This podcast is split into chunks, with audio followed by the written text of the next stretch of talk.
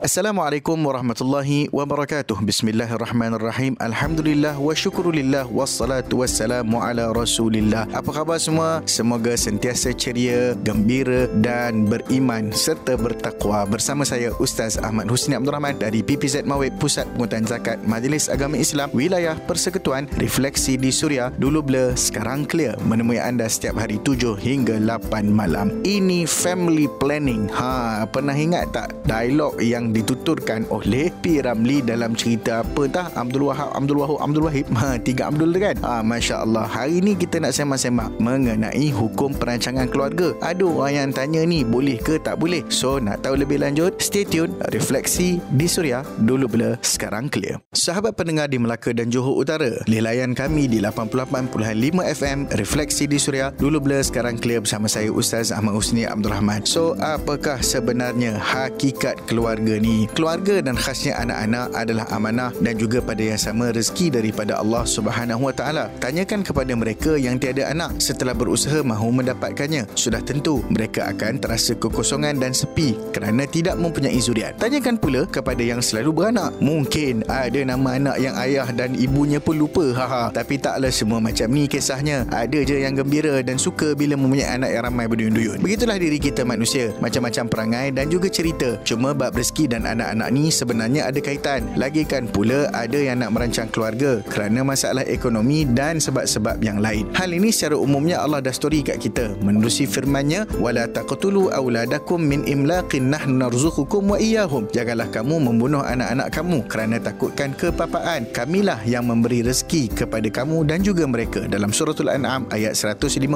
Tapi kan ustaz, sebenarnya boleh ke tak merancang keluarga ni? Nak tahu lagi? Stay tune. Refleksi di Suria dulu blur sekarang clear. Anda juga boleh muat turun aplikasi Suria menerusi Play Store ataupun App Store. Refleksi di Suria dulu bila sekarang clear bersama saya Ustaz Ahmad Husni Abdul Rahman dari PPZ Mawib. Kita sedang sembang-sembang tentang hukum uh, merancang kehamilan dan seumpamanya. Okey, macam mana ni Ustaz? Ada yang saya jumpa uh, merancang keluarga kerana nak kal cantik lah, muda lah. Ada pula yang merancang kerana masalah ekonomi. Boleh ke macam ni Ustaz? Okeylah, dalam bab merancang keluarga atau seumpamanya ni ada tiga keadaan yang kena atau wajib kita kita faham. Yang pertama, kita sebut sebagai tanzim an-nasl iaitu perancangan keluarga seperti dengan cara bersama dengan isteri pada tarikh ataupun masa yang tertentu ataupun dengan cara selainnya dengan tujuan menyusun jadual kehamilan mengikut kehendak sepasang suami isteri. Yang kedua ataupun kondisi kedua disebut sebagai tahdid an-nasl iaitu menghadkan ataupun membataskan kehamilan dan juga kelahiran seperti alat kelamin lelaki ataupun perempuan dimatikan fungsinya sehingga tidak boleh menghasilkan menghasilkan benih yang boleh menyebabkan seorang zuriat itu lahir ataupun dengan mengambil sebarang bentuk pil atau kaedah agar kehamilan itu dicegah sepenuhnya. Yang ketiga disebut sebagai azal iaitu proses menahan ataupun menghalang mani lelaki daripada masuk ke dalam rahim wanita sama ada dengan apa jua cara sekalipun yang boleh dilakukan dan dilakukan perkara tersebut agar wanita tersebut tidak hamil. Haha, baru korang tahu ya sebenarnya dalam fake banyak bincang hal ni dengan lebih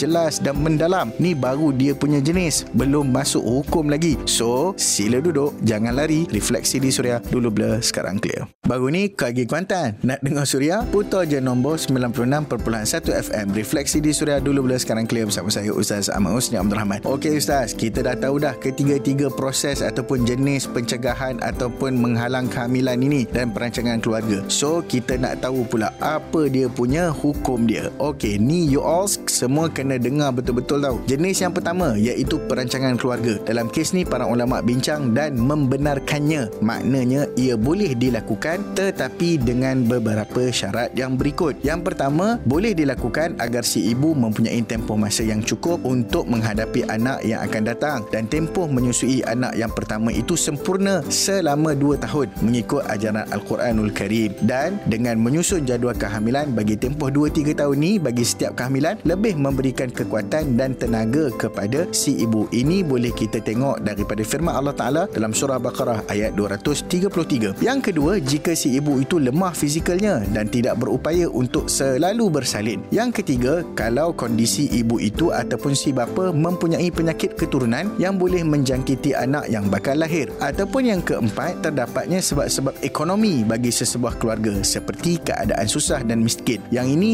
diceritakan oleh Imam Ghazali sebagai bimbang terjadi terjerumus ke dalam lembah kesusahan disebabkan oleh ramainya anak. Yang kelima, si ibu itu memang ada penyakit dan jika dia hamil atau beranak lagi, penyakit itu akan lambat sembuh ataupun tidak sembuh ataupun anak yang bakal dilahirkan itu dalam keadaan yang amat sukar. Dan apabila terdapat sebab-sebab yang dibolehkan oleh syarak di atas dan sememangnya diperakui oleh para ulama di dalam agama dengan kerjasama dan juga panduan serta nasihat daripada pakar yang amanah yakni doktor yang betul-betul tahu akan keadaan dan juga hukum maka perbuatan ataupun merancang keluarga ini harus mengikut Islam. Yang kedua, jika dia sengaja tak mahu anak kerana isu kecantikan ataupun terus memutuskan dengan proses tahdidun nasl iaitu dia putuskan terus kelahiran ataupun dia hadkan terus kelahiran. Yang ni majoriti ulama kata haram dan tidak diharuskan. So, better still jangan buat yang second ni. Diulangi, jangan buat eh. Yang ketiga, proses azal iaitu mengeluarkan mani di luar rahim atau seumpamanya. Hal ini pernah berlaku di zaman Nabi SAW. So, yang ni pun boleh dilakukan. Daripada Jabir radhiyallahu taala anhu, beliau berkata, kami pernah melakukan proses azal di zaman Rasul SAW dan perkara itu sampai ke pengetahuan baginda Nabi. Tetapi baginda Nabi SAW tidak menegah kami daripada melakukan perkara tersebut. Hadis diriwayatkan oleh Imam Muslim. Dan bagi seseorang suami, dia tidak boleh buat benda tu melainkan dengan redha dan isterinya. Dan tentulah kebahagiaan antara kedua suami isteri dan keluarga tertakluk antara perasaan kasih sayang